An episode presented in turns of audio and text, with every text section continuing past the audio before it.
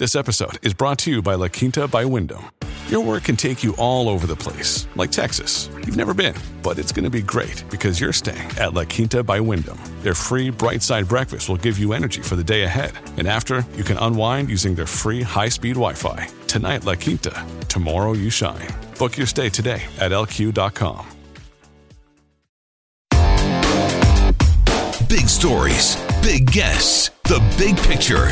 Afternoons with Rob Breckenridge. Weekdays 1230 to 3, 770 CHQR. Uh, joining us in studio, though, pleased to welcome to the program Doug Saunders. He's feature columnist with the Globe and Mail, and we're talking about his new book, Maximum Canada Why 35 Million Canadians Are Not Enough.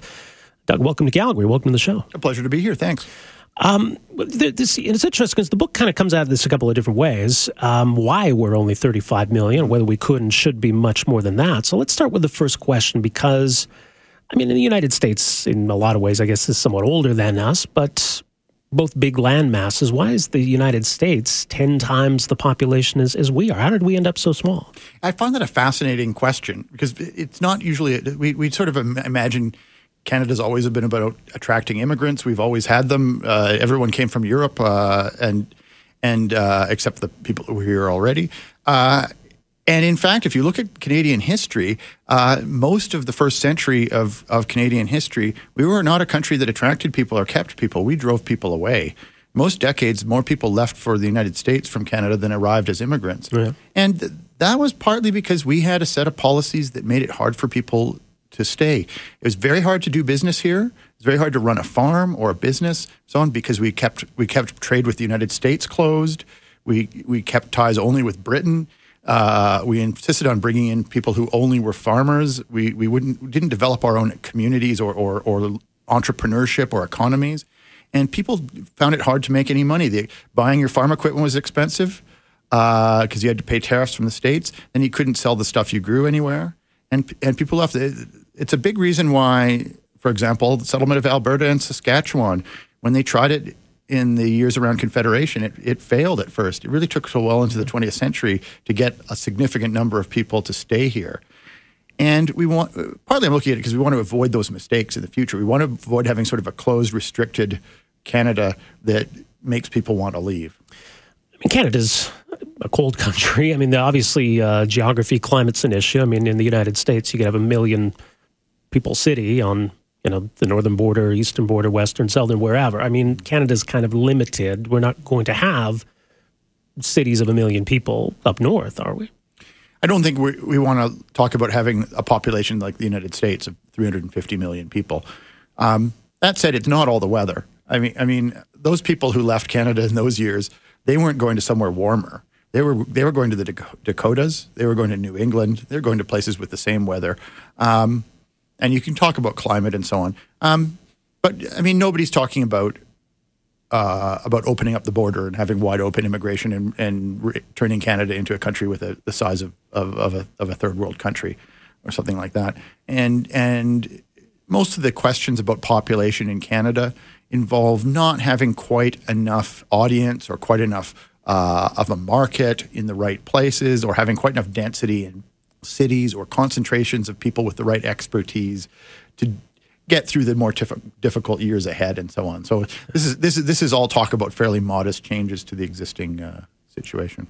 Because I think people look at population as a cost. The more people we have, the more that that costs us, right? But do, do we need to look at it as as an opportunity? I mean, how how do we view it? We need to get past. Uh, the sort of era of our grandparents' time when people who came to Canada were seen as units of labor to be plugged in as pe- as as people to plug into factories and farms and so yeah. on.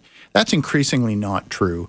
Um, the newcomers to Canada, first of all, tend to be university educated at about twice, twice the rate of native born Canadians, and they tend to be people who create employment rather than filling up employment. They're, they're, they're people who create new businesses and so on. And we want to make sure our children and grandchildren are also those people that that as the world economy moves toward one that's more automated, more based on artificial intelligence and so on, that Canada has the the density of people to be the country that doesn't fall victim to those forces, but that is is creating and exporting the automation and the artificial intelligence and so on. Well, What kind of rate are we growing at? I mean, how big is Canada going to be in say 50 years? if we continued with, I mean, right now Canada has modest levels of immigration. Uh, they're a tiny fraction of the levels we had in the early 20th century, but but manageable. Uh, and we have a fairly low birth rate. We have an average of something like 1.6 children per family, which is pretty normal for Western countries, but is but is low by historical standards. And so our population is slowly growing entirely because of immigration. Um, and at the current rate, we would still be up to something like 70, 80 million by the end of this century. Okay. That's a significant thing because the world, most countries in the world will have shrinking populations by then. Even ones we think of as being fast growing populations like Bangladesh and China and, and places like that will be shrinking. They'll be, they'll be competing for immigrants by then. Uh, it's, uh, we'll enter an age that I kind of call peak people when, when it's going to be tougher to get people to come to Canada and, and, and you have to offer more people will always want to come to Canada because it's a nice place to live and has a high standard of living and has lots of people from where you came from and mm-hmm. all that. So it's it's not going to be some grotesque emergency, but we need to think about where we want to be what, before things start falling. And frankly, it's it's helpful to to get into a policy mindset where we think about what if our population triples, even, because even if it doesn't, the sort of investments up front, the sort of changes to infrastructure and, and, and to housing and things like that that you need to make if the population was going to triple, those are things we ought to be doing now, even just just for our own children and grandchildren, even if the population doesn't go up by much. Right. Um, so, I mean, if it did, if, if our population did triple, does that mean Toronto would triple, Calgary would triple? Or do we need to, to take a different approach to where where people live? It's very hard to control where people live, but we do know that uh, the next increase of population will not entirely be, be in the places where it did. We tripled our population between 1945 and 2015 from about 12 million to 35 million. Um, and that was mostly in the, the big five cities, five or six cities. Yeah. Um, the next tripling, yes, those big cities will also increase in population. I think, frankly, most people in Calgary at this point recognize that that you could expand the population of Calgary quite a bit, and it would help. The idea that the idea that uh, that a lot of the traffic congestion and crowding in Calgary are actually products of low population rather than high population. That's that's not an, a very alien idea anymore. The fact that you get you're stuck in traffic is because there aren't quite enough people living here to pay for really fast rapid transit lines to take the load off it. That's that's something people recognize. Um, Vancouver and Toronto might have a harder time seeing themselves doubling or tripling. The fact is, the places that stand to benefit the most in such a scenario are the medium sized cities that have universities or colleges in them. Places like Lethbridge or uh, Moncton or Kitchener Waterloo or Hamilton mm-hmm. in Ontario, uh, uh, those sort of second tier cities that have lower cost housing, mainly because they're in sort of a post industrial phase that would like to have a better taxpayer base because they have an aging population, but have a university or something that that's going to become a center for economic activity, those will grow. Those will grow a lot, and I think, frankly, because of housing prices, uh, we'll see a shift in population to to other centers that that, that will grow yeah. larger. In terms of the immigration question, right? Because we're, we're not the melting pot that the United States is. So, you know, certainly Canada's a diverse country, but are, are we? Uh, a united country. And if we're going to substantially increase immigration, are, are those newcomers to Canada, are they integrating into Canadian society? Are we still cohesive as a society at that point? We have to be careful and, and, have, and have a careful and controlled immigration policy that builds on existing communities and existing bases of people. I mean, we have learned during the last 50 or 60 years that people who come from a place where they don't speak English or French actually if not them, then their children are very good at becoming very Canadian in their values and outlook and, mm-hmm. and even their accent.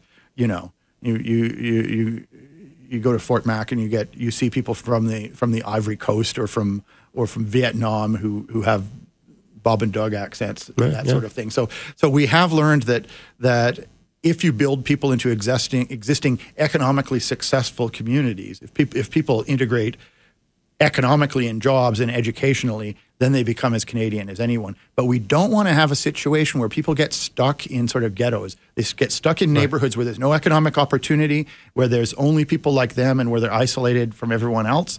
That's a recipe for intergenerational poverty, for failed integration, all those things.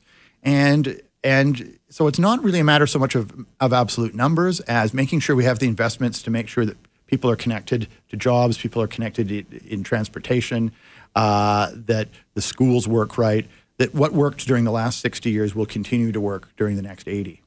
So this this isn't so much a case of government getting out of the way, but I mean this, this seems like a call for some very deliberate planning and execution on the policy side. There's a lot of investments that need to be made in Canada.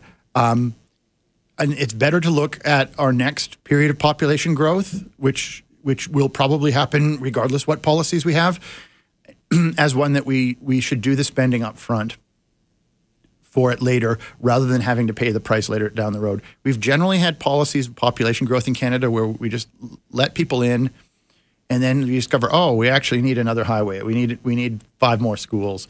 We need uh, these things, and and and it comes after the fact. Or this this neighborhood has turned into a troubled place. We need to we need to increase the density of housing, or we need to add a subway station or something like that. It's better to plan ahead of things happening than than after things happening. It doesn't all have to be public expenditure or government.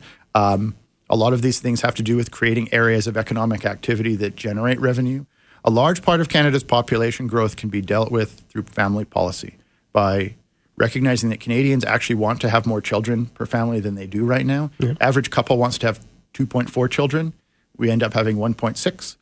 The reason why for 70% of couples is finances. Childcare is too expensive. Adding another room on the house is too expensive. Um, we know from the Quebec example that having a child care program that's that reduces the cost of ten dollars a day or something, it that actually increases the average family size in the population enough and allows enough women to enter the workforce that their income tax actually pays for the whole program. So a large part of it, and not only that, I think a lot of Canadians would be happier to see policies that let them have the number of children they'd like to have than to deal with it strictly through immigration. Putting putting a, a, little bit of the investment and, and and load on on existing families rather than newcomer families, I think would make would make any population growth scenario like the like governments are considering these days a lot more politically palatable to people. Really interesting. Well, the book is called Maximum Canada. Uh, Doug Saunders, thanks so much for coming in here today. Really a appreciate it. Real pleasure. That. Thank you. All right, uh, that is Doug Saunders. He's a feature columnist for the Globe and Mail. His new book is called Maximum Canada. My name is Rob Breckenridge. We're back with more right after this. Afternoons with Rob Breckenridge, starting at 1230 on News Talk 770 Calgary.